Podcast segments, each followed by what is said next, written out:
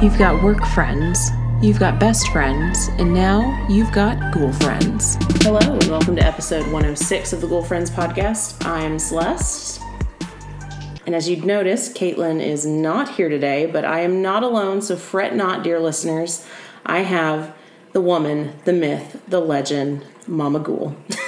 Say hi. Hello there to all my new baby ghouls. Baby ghouls, yes. And I know you're a little nervous, but I am nervous. everyone, Gabby was super nervous too the first So couple please times. don't stop listening to them just if I screw this up today, okay? I really do beg you. It's not her fault. I'm, I'm lousy at this. Don't even worry. We mess up so many times, it's not even funny. Well, that's good. No. Thank you for stepping in for Caitlin this week. She is off on her New England adventures. Yes, Um, so the show must go on, as they say on Broadway. So absolutely. you know, we keep plugging away at it. Um, and I know you've listened. You've listened to a few episodes, right? I'm really a podcast virgin, and yours is the only one that I listen to. It's fair. I mean, to be fair, I don't know if you knew what a podcast was until we maybe started ours. Well, you started yours, and then Jeff started listening, and he listens to a variety. Yes, Um, so, but I only listen to y'all. So fair enough. And Jeff is Papa Ghoul for those He's that Papa Ghoul, put yes. that you know together. And he he was not able to appear with us. He had a, a date with his airplane this morning. yes, so his aluminum mistress, as we call her. So he's off traversing the friendly skies, and we're here. Um, so yeah, we've definitely talked about you guys before on the podcast. I'm not really as bad as they say, okay? Mainly, it's about how I always steal things out of your garage, but Absolutely. I'm going to start putting a camera down there. you should. I will wave to it as I as, As I run she takes by. off and absconds with all my paper towels and toilet paper. I'm just saying, if it's a key, it ain't breaking and entering. That's so. right. Um, yeah, so we've talked about you guys before, and um, as we've mentioned on the show, you and Dad are both now retired Yes. and living your good retired life. Yeah. Which is good since we have all this other work to do now. That's true, you know. It, you think you retire, then life just slows down, and, Now we work for the family. and you just don't get paid for it anymore. No, we don't get paid. There is no paycheck here. No. But you guys are both retired doctors. Correct. So, for the good people, do you want to just give a brief background on what kind of doctor you are and what you've done? Sure. Um, I started out uh, my medical life as a pathologist. Okay. In med school, I worked for the um, medical school doing autopsies, um, which furthered my interest in pursuing pathology. And then I did two years of anatomic pathology in residency with the thought that I was going to go into forensics.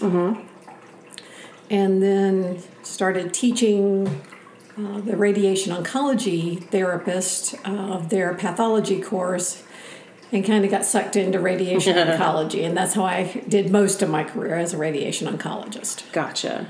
But I still always kept up with the pathology and the stuff. I mean, when I was around, Quincy was the only uh,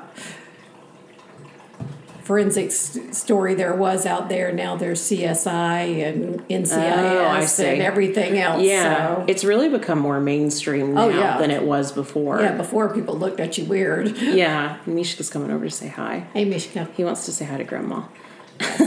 He's like, you're not usually here, Grandma. He's like, what are we you doing? what are we doing? He'll here?" just sit. He'll he wants to be a part of the show too. Um, yeah. So going back, I guess when and how did you know that you wanted to be a doctor? How I knew, I don't know. Um, but I've known I wanted to be a doctor since I was 12 years old. Hmm.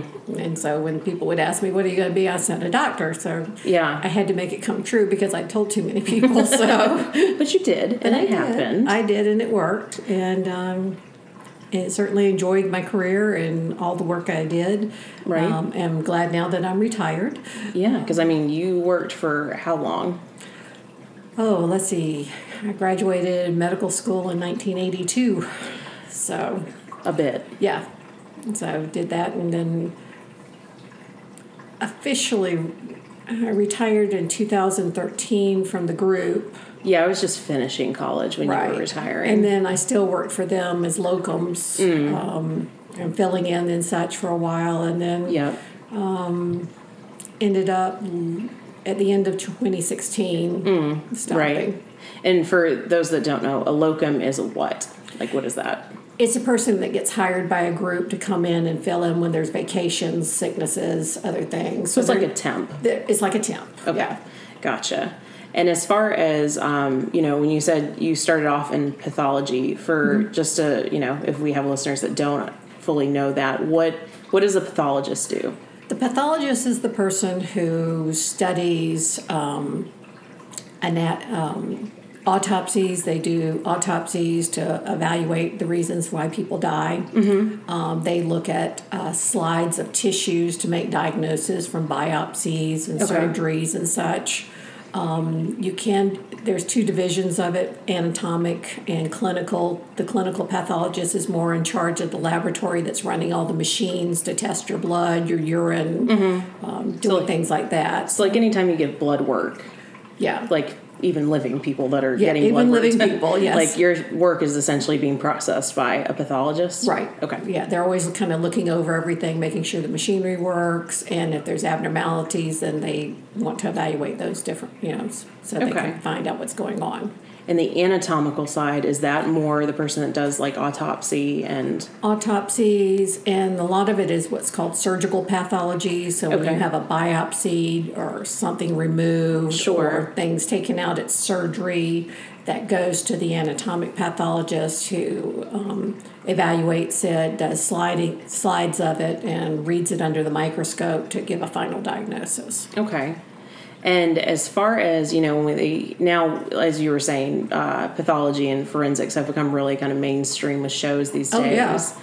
Um, just, Between them and vets, it's you know Yeah. cool. it's cool again. it's cool again. well, it's interesting too. So, as far as like the forensics and maybe debunking some of the things you see on TV versus you know what really happens in real life, Yeah. um, do pathologists usually go out to crime scenes? At times, it depends on what the setting is. I mean, if it's a car wreck and the team that's out there feels very comfortable, they know what happened. You know, the person reeks of alcohol, it's a one person hit, ran into a tree, then no. Um, if it's a murder scene, depending on how complex it is, um, many times you get called out to that Okay. um, to look at things and um, you know just add that extra set of eyes in, in addition to what the team is doing with that and usually there is a team that's out there so the people you see on csi ncis those are the people who are going out to gather evidence and set up the scene and protect that scene keep Right. people from walking through it Right. and picking up things mementos or whatever and you know Yeah. messing it up Is that something you see, like you have seen, where people want?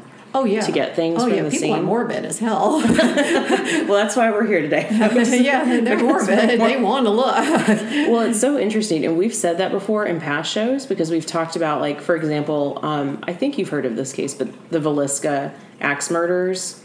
It was like Hmm. early 1900s. Uh-huh. Um, I think in Idaho or Iowa. It was basically an entire family that Oh was yeah, slaughtered. the, the family of like six or seven Yes. plus a friend that was Yes. spending the night. Yes. Yep. Yeah. And um, basically, they had this problem where people just would come and like take dishes or. Oh yeah. And it's just so funny that that like has transcended through time. Like Yeah. people have always been kind of fascinated yeah. with getting. yeah. So those things. Mm. tapes are for a reason, you know. So people stay back. You know, they're not taking pictures of things. I mean, no one wants to see their loved one in Right, that paraded situation, like that. paraded around like that. So, Sure.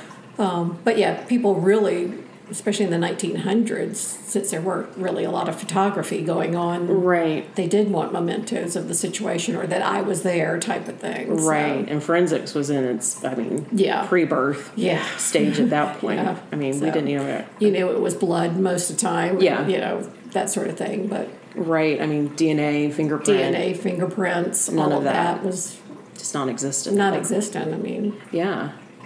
So then, eh, and this is what I kind of find interesting, is that many would argue that as a pathologist, you obviously spent more time with the dead Yes. than the living. Yes. So, what was the draw that made you want to do that? Um, I was always interested, even in high school. I worked in a hospital. I mean, not high school. Coming out of college, um, I worked in a hospital in the summers, and um, I was a phlebotomist, so Mm-hmm. I drew blood. So that was a good talent to have when you're going in med school. Sure, good practice. You know, good practice. And but I also got a chance to work with the pathologist at that hospital. Yeah. Um, I told them I had some interest, and so they kind of walked me through and let me look at a lot of things and showed me how they do things and such. So um, it was just kind of a draw of curiosity of what makes things work, what makes things go wrong, Yeah. how do you figure it out. Right. And as far as it goes, when it comes to like forensics and you know crime and um, you know finding people who hurt other people, um, what was kind of your motivation to get involved in that aspect of it? Because I know you assisted on a, a fair amount of cases. Right. Um, in medical school, um, we had few lectures on the forensic aspect of pathology, and the gentleman who gave that um, gave those lectures just made such an impact on me. His words were, "You were the final voice for the dead." Yeah. And I thought, wow, what an amazing thing to do. Yeah. You know? um, and he was like, you know, you're the only one who's going to bring closure to that family. Right. You're the only one that's going to bring justice to that person. Mm-hmm. And you're the only one who can make sure that person's never really forgotten until it's solved. Right.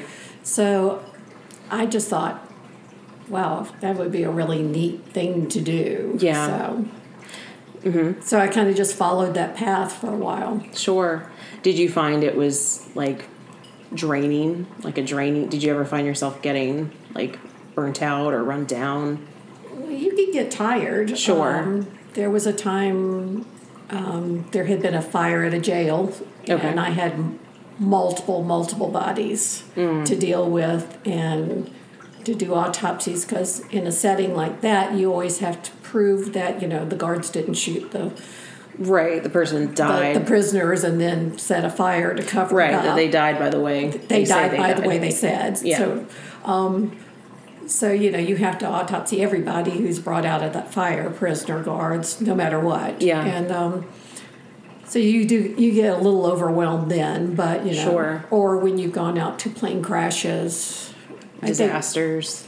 plane crashes and disasters like that are probably the hardest ones. You know, Mm-hmm. you're just seeing so much carnage Right. at one point that it can overwhelm you and you just have to stop and say what am i here for i'm here for them Yeah. i can do this Right. And I mean, I can't imagine because I know for me, I'm very much, I think, an empath.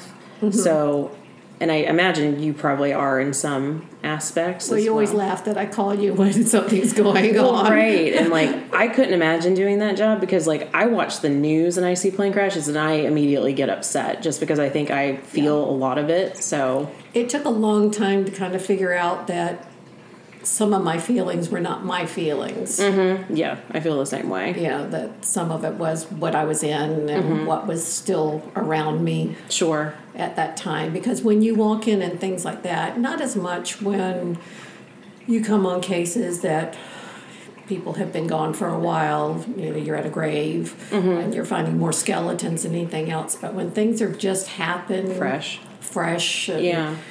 You're there and you can just feel you're not really alone at all. Yeah. So No, and I, that's a really actually that's a perfect segue into my next kind of uh, question is too because you know I always find this really interesting because you and Dad have very different beliefs on this, but you're both scientists, you're both Yeah. doctors, and I know your side of the family is very very sensitive, um, and I mean we've been talking about ghosts since like. Before I can remember, we've been talking about ghosts. Like ghosts have just always been there. Yeah. Um, and I think that's a big part of the culture in the South, especially in South Carolina. There's a huge, oh yeah, we do worship the ancestors. right in Charleston. Like there's a huge, um, you know, there's just so many. We joke all the time, but you can't hit a, you know, throw a rock and not hit a building down here that's not haunted in some Oh, sure. way. Yeah. Um, but it's so interesting because you, I think, have a pretty strong belief in that, Mm-hmm. um, and Dad completely really doesn't.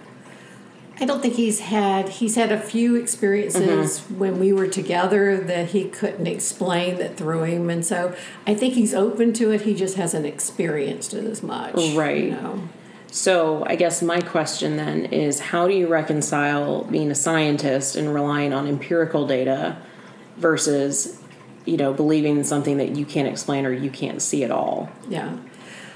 It's it's kind of a division that's in there. I mean, I you know, I believe in higher power. Mm-hmm. Sure. You know, I believe because I've seen things and seen people recover from things that I know I didn't bring them out of it, Yeah. Um, and that if they were going to come out of it, they came out intact, which was just like no. do you want to tell one of the do you have a story like that off the top of your head? Um, You know, it's more of like auto accidents. I've been to Okay. a couple, um, and you know the car is totally totaled. You Yeah. know, you're like walking up, going, No way. "We got to cut everybody out," and yet then you'll find maybe a baby in there that's Unharmed. unharmed in the car seat. When and you know, I- yay for car Mm. Please seats. put your babies in car Please, seats. please put your babies in car seats. But you're just like How? they're really not even they're uh, they're scared yeah, sure. they're shaken Right. but they're not cut They're not injured. they're not scratched they're not really very bruised it's like something Stopped it. stopped it Yeah. you know and and i can't explain why that happens or how it happens but you see it Right. you know um, so i think for me it is hard but you know i believe we don't have all the final answers um, in the sense that um, i think we're going to find when we do get some more of the answers that physics and the laws of physics and energy and where things came from and how they react and such will probably explain a lot of this too so i think some of it is science it's just science we don't know yet Right. And I think that's an interesting concept because I know for me, like near death experience is always a really interesting mm-hmm. subject. And I know it's a good friend of ours who had that's the one story I've always remembered had a patient that I think the patient coded, like she had a bad reaction. And I mean, at that point, I mean, coded means your heart has stopped, right? She had had anaph- she was in anaphylactic shock. Um, she had reacted to a chemical, and um, heart stopped, breathing stopped. She was being compressed on. She was being ventilated, but she was not doing any of those things herself right. with that. But they got her back.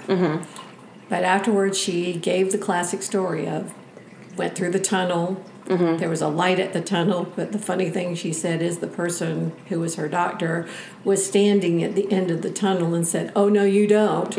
Which knowing that person, I completely believe that that's And- what she saw. yes, and she was like, "Oh no, you don't. Mm-hmm. It's not your time. You you get you get back here." Right. And I thoroughly believe that. I mean, she had no way of knowing what all was happening to her at that point. Well, right, and um, didn't she also know details about people who entered the room after? I guess technically she had coded Um, or saw things that she would not have seen. My uncle did. Oh, okay. I'm mixing Um, up stories then. That was my uncle. Uh, my uncle, uh, my mother's brother, had a very serious illness and was up in hospital in the Northeast and had to have emergency surgery, and he coded. Um, and at, they brought him back, and afterwards he had very vivid recall of what happened. He reported the going to the ceiling yep. you know, overlooking things. Um, my grandmother was there with him. It's kind of the classic. Yeah, who was there with him and talking to him.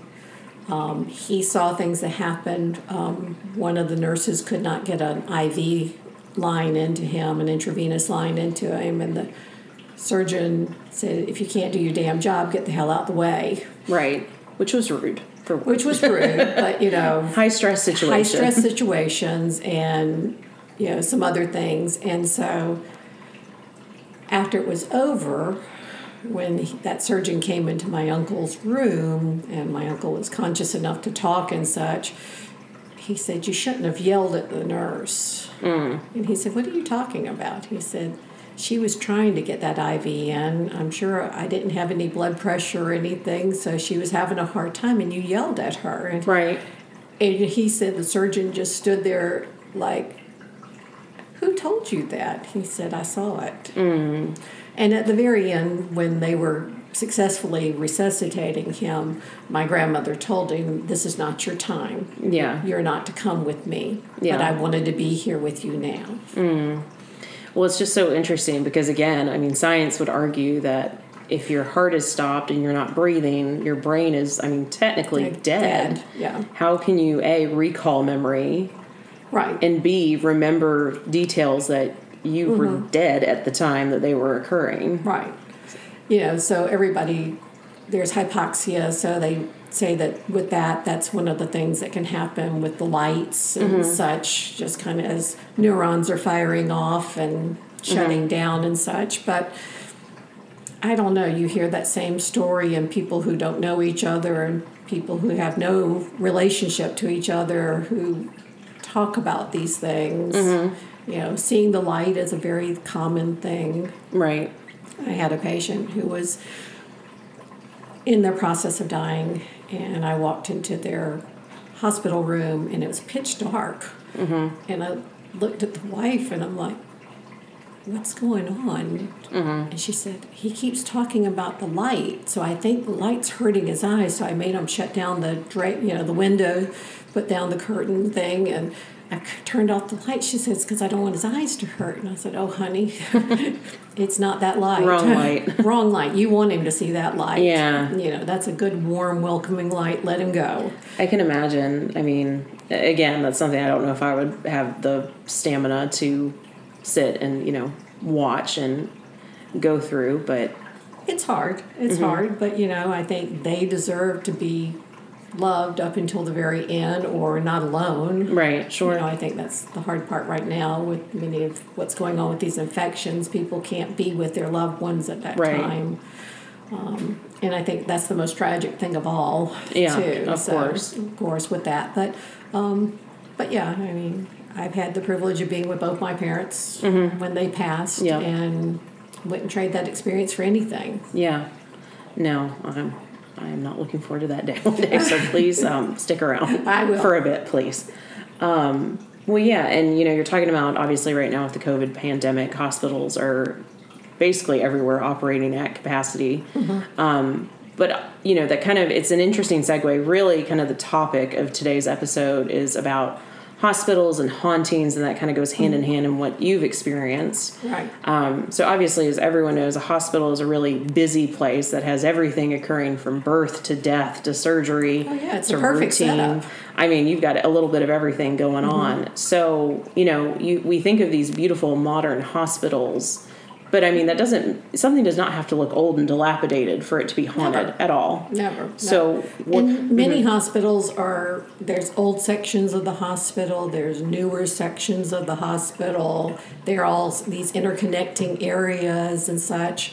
Um, you know what I find off often is that hauntings are really just not talked about. Really? I mean, you'll Like among the staff? Mm. Among the staff, because no one wants to be the crazy doctor who thinks there's It's a haunted. ghost in the hallway. Right. But I will tell you that having worked at multiple hospitals in very different locations, um, you know, sometimes there's a room on a hall, and you're like, why is that the storage room? And usually the oldest nurse will tell you, well, no one likes to take care of people in there. That's kind of like the secret signal that That's the secret something's signal. up. Something's up. Yeah. You know, mm. and so they make it a storeroom where people don't have to go in there often, and certainly they don't mm. have to be in there taking care of Right. patients and such. Or, you know, nurses are like, I hate going down to the end of that hallway into Yeah. those rooms. You know, it's not always, it's, you don't always see, you know, forms or anything. Sure, It's yeah. just the feeling, Right. You know, that stand up hair Yeah. the prickliness, you know, you're just like, ugh, Sure. don't like it in here. Well, it's interesting too because I think most people, obviously, those of us that do not work in a hospital, would automatically think about it and say, "Well, I imagine the the morgue must be the most haunted place because Really not. that's where all the dead people go." really not. You haven't spent a, a good amount of time spent in a the lot morgue, of time in a morgue, and I was never scared in a morgue. really. I was, there was no one there I thought who could hurt me or had a reason to hurt me. Mm-hmm. Um, so I so people coming into the morgue sometimes scared me. Didn't Dad like scare the crap out of you one time? no, it was a guy who worked in the ER. Oh, and gotcha. he thought he was going to be Mr. Macho Man and come in and Save you? save me, you know. And I'm like, the only thing in here that scares me right now is you. So you need to leave. Please go. I am fine, Fair enough. you know. But I mean, I was never scared in the morgue. Now, I think more people talk about, you know, like in funeral homes where the embalming and that sort of stuff. Mm-hmm. They get more heebie-jeebies with that, but the morgue really, for whatever reason, It was pretty quiet. it was pretty quiet. Well, it's kind of like graveyards. Everyone thinks, and graveyards can be haunted. I'm not saying that they can't, but I've always found graveyards to be quite peaceful. Like I've always Yeah. enjoyed kind of walking through them. It doesn't bother Yeah, me. I think you have to be the reverence and respect. Mm-hmm. You know, um, I think if you go in there Mm-hmm. trying to rile things up, you can rile things up. Oh, Caitlin and I have had that discussion many a times, Caitlin. um, yes, I Yeah. think you. It's all about the way you approach it. Yeah, for me, it you know, these are dead people, but they were people. Mm-hmm. They Yeah. deserve the respect of having human form and dignity. Um, and there's a reverence. It's a privilege to take care of people, even in that setting. Right. You know, Sure. So, I think because that's how I approached it always, I never had a single problem with that. Right, and I mean that's fair. I mean, you come and stomp all over my grave, I'm probably going to mess with you too because Sure. I'm not going to like that. Yeah. But I think too, I think that's an interesting connection between um, like the way people are buried and like burying or um, interning someone like with dignity versus when we see these cases of like unmarked burial, mass burial, Yeah. um, and the uptick in Paupers' the activity, graves. right, and like the uptick in activity that tends to come with that. I Mm-hmm. think there's very much, um, you know, kind of a, a ritualistic sense of you know laying someone to rest. And I think I in think some it's way, for both sides. Yeah, I, I, think agree. it's for the families and the people to say goodbye in the most respectful way they can. But I also think for that person, it's the final steps for them. Right. You know. yeah. So people may disagree with that. That's okay. Yep, no, Um, that's fine. But that's kind of how I feel about it. So. No, I would agree with that. Um, so if the morgue was quiet, it sounds like for Mm-hmm. when you were in there, um, were there certain areas like if you had to compare from hospital to hospital that you've had things happen in? Were there like general areas like the operating room or Surprisingly not Mm. operating. Now I didn't spend as much time in operating rooms, but I never heard a lot of stories about it or you know Yeah. things like that. For me, the the couple of places that I worked that really creeped me out was part of a very large hospital, and there were old buildings, there were new buildings, Mm-hmm. and they were all interconnected. And sometimes those are with underground tunnels. Mm-hmm. Um, and sometimes those tunnels are used to bring bodies from yes? aspect in the hospital to the morgue. And that's a very such. old yeah. idea. Yeah. Yeah, and when I walked through those tunnels, I never felt I was there by myself. Mm. They had the old-fashioned lights, but those lights were always flickering, and I was like, Don't love this. "Don't like this." You know, I don't think I'm here by myself. Yeah. so, um, so yeah, so it was more places Mm-hmm. um, in there. Um, I never had the creepy room type of thing. Okay. You know, uh, that I had to take care of a patient in that bothered me or those sort of things. But more it was more, um, or going in. The creepiest part is going into a part of the hospital that's shut down. yeah, I'd imagine that would not be. And there's times you can walk through those areas as a shortcut. And when you're a resident and a medical student, you're always looking ways to sh- save time. Yeah, sure. Because you got to move quickly into Yeah. places. And so a lot of times you would cut through those places to get to the other place where you really needed to be. Those were creepy because Mm. you just, it's almost like you thought things were still going on there. It, like residual energy. Yeah, like a residual energy. Like, Yeah. you know, you could almost hear sounds of people walking or just that feeling of there are still things happening here. It's not quiet here at all. Right, yeah. of thing. So, Have you ever had or seen something like obviously you talk about feelings and like Yeah. feeling things, but have you ever actually like seen anything or heard anything? I've heard. Okay. I've heard. Um, I've heard twice. Um, one when we were picking up a body um, from a wreck, and um, I heard the word "look," and I couldn't think. Why would I hear the word "look"? Well, there was someone who'd been thrown, but they were alive. But Ugh. they were a far. They were away from the. They were away, and we were concentrating on this one area Yeah. uh, where most of the carnage had happened with the car. And I just remember it was just such a weird feeling because I just heard it was like someone said, Look. Mm-hmm. And so I said, You know, have we looked all around? You know, have we made sure? Do we know how many people were in the car? type of thing. And so we started fanning out Yeah. and found a person who was alive, Oh wow. badly injured, but alive. Right. So I think someone in that car who had already passed wanted to give them the chance Yeah. Sure. with that. Um, and the second time was they were resuscitating someone, and I heard the a voice in my head that said, Stop. And I think it was this person had been through a lot Yeah. and had been ill for a long time and gone through many situations. Um, and the family wanted to try to prolong their lives. And I just heard the word stop. Mm. You know, and I don't know where it came from. It wasn't in my ear. It was just like I heard that yeah. Like in your head almost. in your head. Yeah. And fortunately, in those types of situations, if the first run doesn't really bring back the results you want, then most people are very open to let's call it now. you Right. know, let's stop everything. We Sure. tried, we, we did everything the first levels. So, Yeah. but yeah, I mean, that's probably the most things I've, those are the two things I've heard. Mm. It's interesting. Mm-hmm. Yeah, uh, you've solidified my decision not to ever work in a hospital, so I'm I'm good. So thank you for that. Um, no, I think it's interesting because I think you're right. I think people don't want to uh, let on to things going on in the hospitals. Um, obviously, I imagine that could be kind of scary for a patient to hear, but Yeah, well, you don't want patients to hear it, but you know, you don't want someone to be the crazy doc who thinks they're a ghost in the place, Right. You know, or the crazy nurse. So no one, but you know, when it's three o'clock in the morning and you're having a cup of coffee with some of the older nurses, you tend to hear these kind of hear things, you know. Or I've talked to nurses who are like, "Ah, "I've got that wing, you know, I've got that. I don't like that hallway."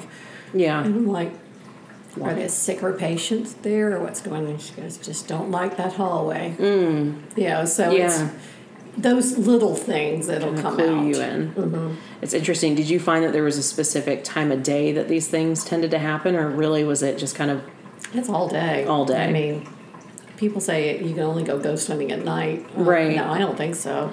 Well, I mean, I think people die at all times a day. They die at all so, times a Especially in a hospital, I imagine. And, you know, if they're feeding off emotions and energy, more people are in there during the day than there are at night. Sure. So yeah. I never found there was a particular type. It just gets eerier as you get darker. sure, darker. I can imagine, and less crowded. Yeah. Yeah. Yeah, when you're the only one, you're not surrounded by a big horde of people. You're like, okay. yeah, I can imagine. I I mean, I, I would imagine that does put on the cr- kind of creepy factor at night. Um, yeah, no, I think you know it's interesting because obviously hospitals now have come a long way from where they started. Sure. I mean, hospitals were barbaric. I mean, mm-hmm. but it was all we had. Right. You know, when they talk about in the Civil War, mm-hmm. if you had a musket shot or a cannonball shot to your leg, there was no saving. There was no reconstruction. Oh, right. The only thing you could do, and there was no antibiotics. Right. So even if they did manage to amputate your leg successfully without killing you, Well, I mean, but they couldn't even save it if they could have, because you'd have died of the infection. right? It, you know, so they're basically they gave them booze and held them down and i can't imagine what how the- painful it was. how painful that was Sure. you know so and the you know it wasn't like those were the sharpest and the best tools of all to be able to do that too Right. so Right. i mean i've watched amputations in the operating room and thought yeah field no no no I mean, yeah, I couldn't even imagine Yeah. what. and you you think about like old older hospitals. You know, you think Civil War era hospital Oh, sure. areas. There, I would imagine the residual energy is so strong, just given all the things that happened. I've had people tell me that when they go into the old old sections of the hospitals that they can smell things. Well, smell's a big one. Yeah, that they will almost smells like you know like gunfire type of thing. You know the smoke. Um, that they will smell like dead flesh type of thing. Just you know that smell that comes along with that. Does death? Would you say that death has a specific smell, like associated to it? Oh yeah, Okay. Yeah. I mean, I, I can tell when I'm around something that's, Dead. or dead in the area. It's just, it's a whiff that once you work around it, You just kind of get you know, know what it it. is. So, Yeah, that's that's crazy. Um, well, we were talking about you know hospitals and kind of how far medicine has come and the cost of which it has taken to get to where we are today. Um, so I did start kind of looking through haunted hospitals, and it was kind of interesting. I had a really hard time finding just like a regular old hospital, but I guess at the time there really weren't a ton of them. You know, like we don't have. I guess back in the 1800s, there were not the giant operating hospitals that we Oh, no. see today. So, really, the majority of the hospital research I came across were um, either psychiatric hospitals or asylums, which essentially are kind of the same thing. Um, and I mean, healthcare in general has come a long way. Mental health care has absolutely come a long way because, I mean, as you kind of uh, preface, you know, the, the conditions back then were truly horrendous. and those people were typically abandoned. Yes, Yeah. yeah, that was a big theme. The family was ashamed that there was Right. this situation, Yeah. um, either physical deformity, mental deformity, you know, children who were born hypoxic births Mm-hmm. type of thing, where they just didn't get enough oxygen and they're not normal. Right. Um, things like that. And so, you know, the families didn't want anything to do with them. The state didn't really know what to do with them. Right. So they put them in these places and they had, I think, the best intentions when it starts. Sure. But as more and more volume came, they just got Didn't overwhelmed. have the resources to handle it. And you've got people who act out because they don't know that's wrong to Right. do. You mm-hmm. know, they're not aware of the social Construct. construct of things. Sure. And so, or they're in pain and they're angry because they're hurting and that sort of thing. So, you know, it it got deplorable. Not that there aren't people who would prey on those sort of people, and Sure. you know, in many cases that was a situation. But I think there were good people trying to do good things who just Couldn't. couldn't do do it all with that, and Yeah. those people suffered because of it. I definitely, and I, that's definitely a running theme through these, um, uh, you know, stories. And you know, I've got three. So if you're if you're good, I can start on the first one. Um, all right. So the first one we're talking about is um, Rolling Hills Asylum, which is located in Bethany, New York. Um, and when the facility was created, and I say facility loosely, um, it was actually called a poorhouse, which is Right. quite common for the time. Um, so basically, to give you a definition, a poorhouse was a government-run facility that supported dependent or needy people. And I say that kind of in air quotes because that's a very loose term. Um, apparently, and I didn't realize this, that poorhouses were very common prior to the beginning of Social Security Correct. which I believe started in the 30s, 30s. here in the U.S. Um, so, in regards to Rolling Hills, on December 4th of 1826, the I think Genesee, sorry if I said that incorrectly, County Board of Supervisors met to establish a poorhouse in Bethany, New York.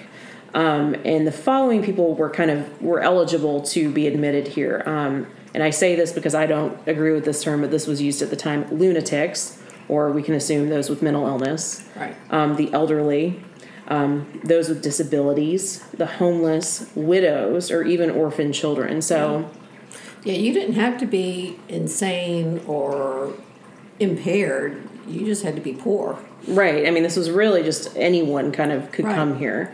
Um, And many times people were brought there not by their choice Mm-hmm. and dropped off. and dropped off. Right. And that's kind of, I think, the saddest part about all of it. Yeah. so the asylum was constructed in 1828, and uh, this was kind of a separate part to the poorhouse, and it was specifically designated for the mentally ill, as well as, and I thought this phrase was kind of interesting paupers committed for misconduct, which makes me think of um, perhaps homeless populations Right. were brought there.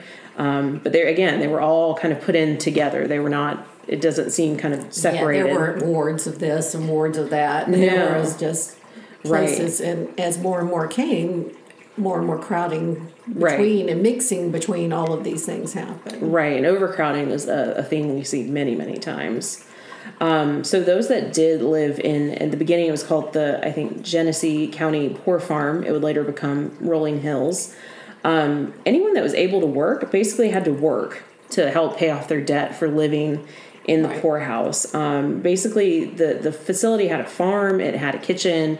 It was kind of self sustaining in that sense.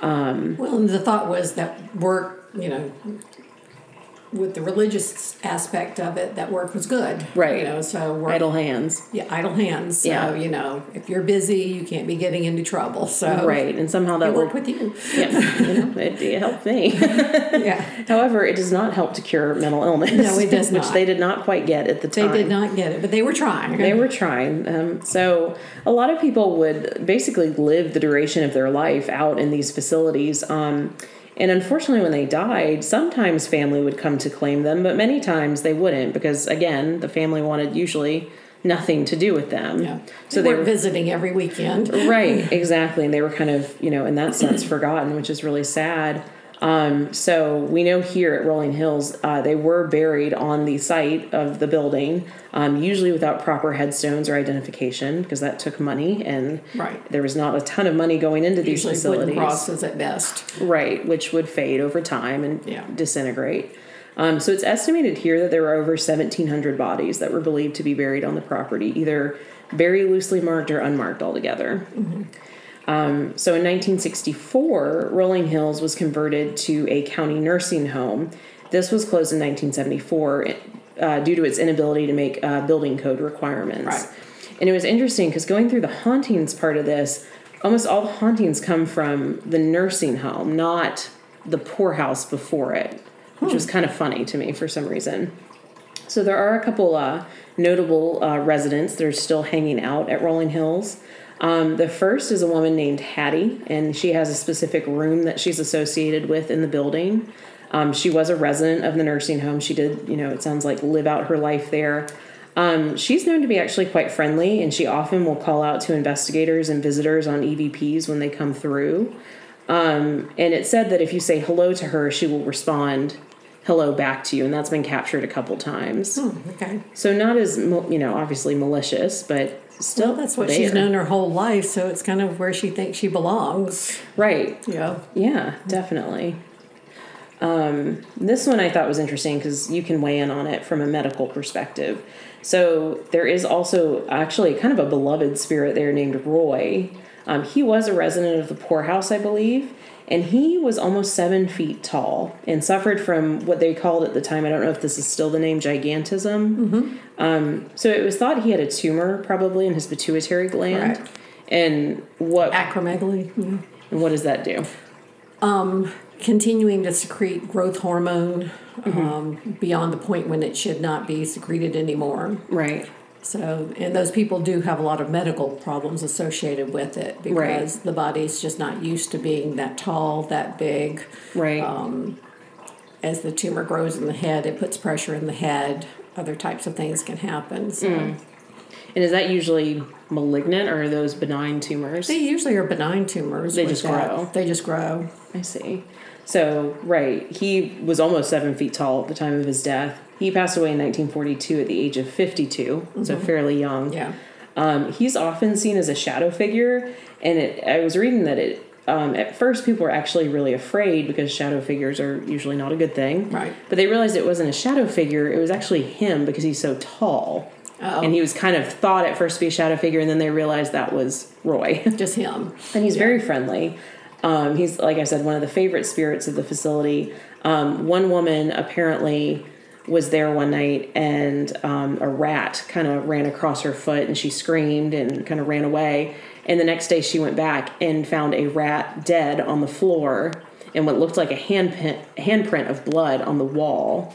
And they thought it was Roy taking care of the rat because it scared Got her, back. which is like kind of sweet and slightly creepy. Yes. As far as other activity areas, uh, there is a hallway known as the Shadow Corridor, and it was the old men's dorm. Um, shadow figures are frequently seen roaming and kind of crawling through this hallway, which I don't like at all. Nope. Um, and finally, in the morgue, there is reported poltergeist activity. People often report being touched here. Um, people have even been knocked over. Wow. Yeah. But again, you can see, you know, given the um, probably inhumane at times practices and, you know, the way bodies were, um, you know, laid to rest, I can understand why there is such. Well, it wasn't like those people had happy lives going into their demise. Sure, no, and I think that energy sticks Yeah. around for sure. Some are angry about it, and some are sad, and Mm-hmm. you know those are very strong emotions that are retained in those situations Right. sometimes. They don't necessarily just go away either. No, no. Right. So that is Rolling Hills. Are you on to our head to our second Sure. facility? Um, so this is another psychiatric hospital, and this is called Northville Psychi- Psychiatric Hospital. It's in Michigan. Um, so to kind of set the scene for this, in the 1940s in Michigan, and probably around the country as well, hospitals were experiencing severe overcrowding and aging facilities that needed to be renovated and redone. Um, so this new facility was commissioned in southeast Michigan. Northville was deemed um, kind of where this would be built, and at the time it was made as a facility for feeble children. And again, I say that in air quotes because it's kind of it's interesting their um, like justifications Right. for who they were building these facilities for. Um, so because construction began in the 40s and the hospital opened in 1952. Um, the complex consisted of 20 buildings over 453 acres of wooded and swampy kind of land. Um, and at the time it opened, it was actually hailed as one of the best psychiatric hospitals in the state, which is kind of a, a common theme we see that they start with the, the best intentions. Right. And again, due to lack of funding, lack of resources, they kind of go downhill from there. Um, and this was the case here. And many times they just get overwhelmed. Right, exactly. And again, this is kind of what we see. Um, another theme is that a lot of times these facilities were kind of self sufficient in that it had its own kitchen, laundry, gym, movie theater, even had a pool and a bowling alley in the building. Wow. Yeah. Um, and in the beginning, um, therapy for the patients was really based on art and music therapy. So, you know, nec- good things we would Good think that are have been shown to help. Um, you know, patients were encouraged to learn how to play an instrument or help in the activities that kept the facility running. Sometimes this would mean landscaping or work in the kitchen. Um, but all in all, good things. However, in the 70s, uh, the state cut the budget for mental health services, and soon the, the facility was originally designed for 650 patients, but at that time almost held up to a thousand. Right. And that's the common theme that happens Right. with these people. You know, they get double, triple, Right. and and no no money coming in because Exactly. they're, they're not paying customers. No, and I mean, and you still have to pay the staff. You still have to pay t- the operating costs. Yeah. So if the state's not paying, then Where's the money coming where's from? the money coming from? Right, and obviously we start to see overcrowding with this. By the 1980s, um, the overcrowding really began to contribute to the deteriorating conditions within the facility. Um, there was kind of a, a news story that broke that basically patients were found sleeping in hallways. They had to make the gym into patient housing. Mm-hmm. Doctors kind of began to shift away from art and music therapy and began relying on more heavier psychiatric drugs to treat patients Keep them quiet. which is another theme and again not saying that's right at all No, no, but there was so little that i assume was understood about those drugs at the time other than they Right. sedated people Yeah, they were mainly just to try to keep people calm. right um, and so because of this patient deaths due to incidents with the staff began to increase within the facility um, even to the point where patient escapes became kind of a common occurrence and people said that lived in the nearby area that it was not uncommon to have someone from the hospital basically crawl into your backyard or maybe be seen walking down the road or even at the local mall. Like this was a very common thing that people began having to come find them and bring them back to the hospital. Right. Even one student nurse said this of uh, Northville. She said, After seven weeks on Ward A11 during spring 1984, as part of my training as a student nurse at a Detroit area community college, I concluded it was a kindness to call Northville a psychiatric hospital. People are not being treated at Northville, they are being warehoused. Right. So, simply somewhere to keep people. To keep people. right. They all go in. And not many of them, unfortunately. The only way they leave is with celestial discharge. right you know and that's it's truly sad um, in the 1990s the the building had really deteriorated or the buildings had very severely deteriorated and at this point it was rebranded to northville regional psychiatric hospital in an attempt to kind of revamp it but by the early 2000s michigan announced that they planned to close the facility within the year um, they did end up doing this and the last patient left the facility on may 16th of 2003 so fairly recent to be in operation Yeah. as far as hauntings go, I couldn't find a specific like apparitions that have been seen. It is illegal to go onto the grounds. Basically, the it sounds like the land that the building is on is very valuable. So there's been a lot of court battles on what to do with it. But you can't go see it. It is illegal to go um, without permission, obviously. Um, those who do successfully sneak onto the grounds have said that going into the tunnels, which you talked about under the facilities, Right. tend to be very um, active and uh, they report whispering, uh, rapid footsteps, and even breathing nearby them when they're down there. Yeah. Because a lot of times that was a way to transport the bodies. Right. I mean, we just talked about, um, I think it was the last episode, Waverly. And um, the thought was that if patients saw deceased patients being carried out, it would obviously distress them. Right. So the way to mitigate that was to build tunnels to move the mm-hmm. bodies through. But it sounds like that like transition had just a lot of activity mm-hmm. attached to it. I think so because I think they're confused of what's going on, you know, and where they're going, and they kind of get trapped Right. into that area. Like the last place I was before this happened, I was close. I was in here. Right. So And that's an interesting question too. That just made me think of it. When you have found when people have passed away, obviously um, in, in your care or on your watch, um, do you find that the energy tends to just be gone? It's kind of like they pass away and like poof, or do you find that energy around them tends to linger for a while before? Um, you can definitely tell. I always, you know, whatever it is that's the part of us that leaves our souls. Mm-hmm. Um, the person even doesn't look as much like themselves. I mean, the features are there, but it's kind of like the spark mm. that was there is now Right. gone. So it it's always amazing to me how quickly that seems to happen. Mm-hmm. You know that the familiarity with that person is not as much there mm. anymore. Uh, with that, I, I definitely think things stay around for a while. Okay. You know, um, having been in the rooms and such, and as people, but I think it's you know it's maybe they want to see people that they haven't seen who've come into the room to s- be with them and such. I don't, you know, I don't know what that lingering is, but Right. you can kind of just feel that Presence. presence and um not in a menacing way or anything Right, like that just it's there. just kind of like okay you know mm-hmm. you know and um and it's for some reason it's comforting in many ways it's kind of like that's why i always tell people to talk to people mm-hmm. even when they're in comas or unconscious or things i said i think that's the last thing to go is traditionally what's said is that the, the hearing and I think after they pass, you know, if they're still with us, then that's the time to tell them things too. So, Right. um, you know, it makes us feel better.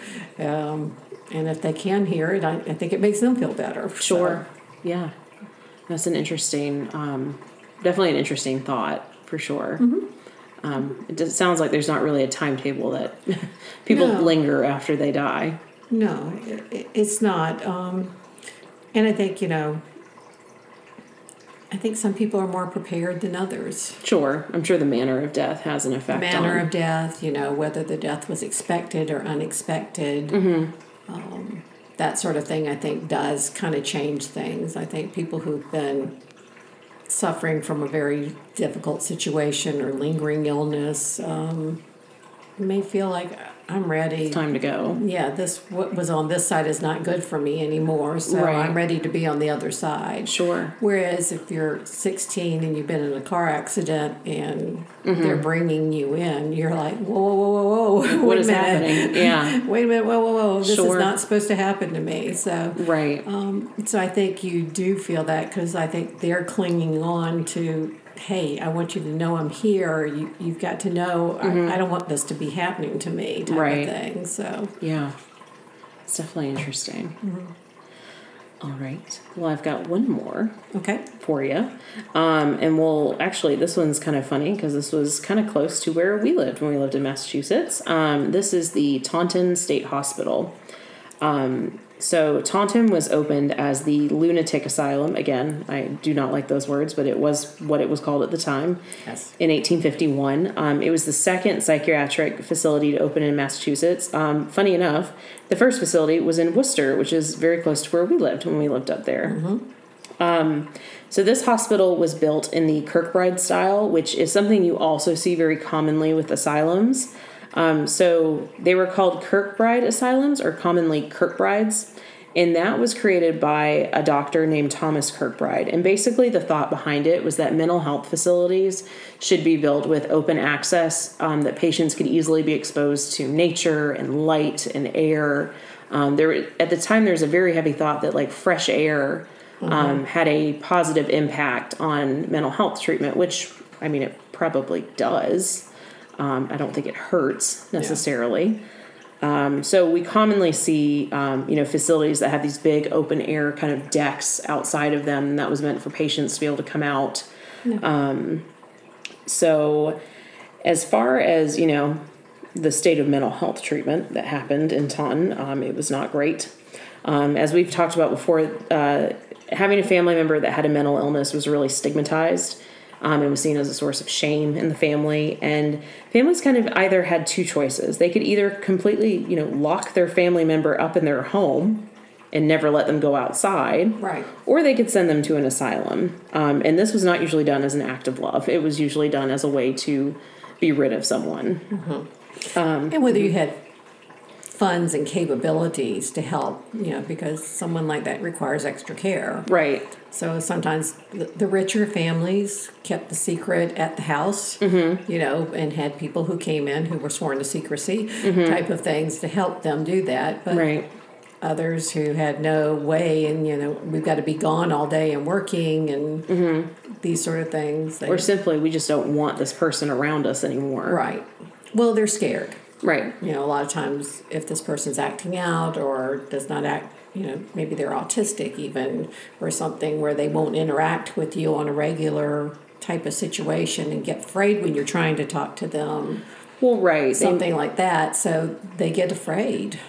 Well, sure. I mean, and I think especially at the time, um, you know, again, I'm saying, you know, mental illness was not well understood. So when we're talking about these things, um, you know, I'm not trying to shade that in a negative light. It's No. simply how it was at the time. Um, Sure. So for someone, for example, with autism and is on the spectrum, um, th- obviously people communicate differently. Someone who is on the spectrum may communicate differently, and people at the time did not understand that. No. Um, and there was a lot of religious fervor in that too. There was it's where we see the idea of possession a lot of times and demonic influence, or probably many times those cases were people who were suffering from mental illness and needed help, Yes. but were just not given it. Right. Um, so it was absolutely barbaric at times that you know families were either so scared or just did not know what to do that they dropped basically their family members off at these facilities, and a lot of times never came back to see Right. them. Um, so basically, especially at Taunton, the mentally ill were treated as if they were incarcerated, um, and they were subjected to some truly brutal treatments. Um, these included solitary confinement, um, being shackled daily, electric shock therapy, which now we understand a lot more about, and it is actually ECT is being used more now, and obviously a safe manner in a more understood way. But at the time, it was They weren't even doing sedation for that, right. and it really hurts. It- right, and I mean, I'm sure that killed a fair amount of people. Right. If you don't control it correctly. Right. Um, one incredibly barbaric treatment um, was uh, included injecting patients with um, blood that had been uh, infected with malaria to induce a fever. It was thought that fever could somehow sweat out Sweat out the. the mental illness, um, which we obviously know that does not work. No. Um, and then the other one was kind of this idea of phrenology. Um, and you'll see these, um, like if you, a lot of times around right now, because it's Halloween, if you're at TJ Maxx, you're at Home Goods, you'll see the kind of bust of someone's head and you see kind of lines around different parts of the head and like markings. Phrenology was the um, idea that it was like the measurement of your head in different regions of your head. If they were a certain size, they denoted your perhaps what mental illness afflicted you or Oh, okay. an ailment. It's obviously incredibly incorrect, but it was a, a well accepted idea at the time. Um, interestingly enough, there were a couple of noticeable or notable uh, patients that were housed at Taunton. Um, probably the most well known was uh, Jolly Jane Toppan, who we've talked about f- before in a very early episode of the show. Um, she was a nurse who was known to have killed at least 31 people from 1880 to 1901. Um, and it's interesting because most of the times when we have read about cases about you know nurses or doctors intentionally killing patients, um, it's kind of this angel of death Right. idea. But for her, and Toppan said she felt a sexual thrill when watching people die in front of her, and that's what motivated her to keep doing it. Ah. Yeah. So she was arrested on October 29th of 1901 after the mysterious death of the Davis family from whom she was renting it sounded like either an apartment or a home that she no longer was able to pay for. Um, so they all mysteriously started dying. Ah. And it was later found that their causes of death were linked to both atropine and morphine poisoning. Okay. So, um, obviously, a lot of energy in this area. Um, there is an urban legend that says a satanic cult uh, used the abandoned building for their practices, um, specifically in the basement. Again, could not find any evidence to confirm that, Right. but urban legends, are, you know, around these areas tend to run rampant. Um, Though this was interesting, when the hospital was still operating, staff often reported that they were able to get down to the basement steps, but when attempting to step into the basement itself, they were physically unable to bring themselves to go down there. Wow. So something was down there. Yeah, something that no one wanted to be around. Yeah. It wanted it wanted to be by itself. Right. One of the buildings on campus, the Goss building, um, there is a man that is commonly sighted in white on the third floor, um, seen walking around. And in the woods behind the property, um, screaming and crying is often heard. Um, and it's thought to be linked to the patients that were housed at Taunton. Wow. Okay. So, yeah, that those were the ones I found. Mm-hmm. And Interesting ones.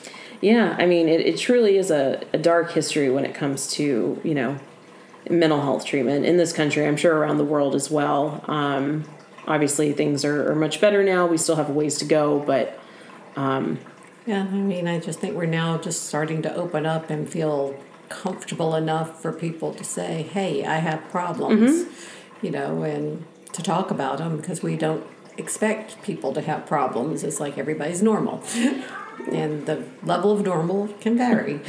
well, right, and I think so too. And you know, it's it's a subject close to home as someone who has struggled with mental illness. So, um, you know, it's sad to read about how people were treated back then. You know, I only hope that when we say these things, it's for the fact that we learn from them and right. continue, you know, finding better ways to treat people.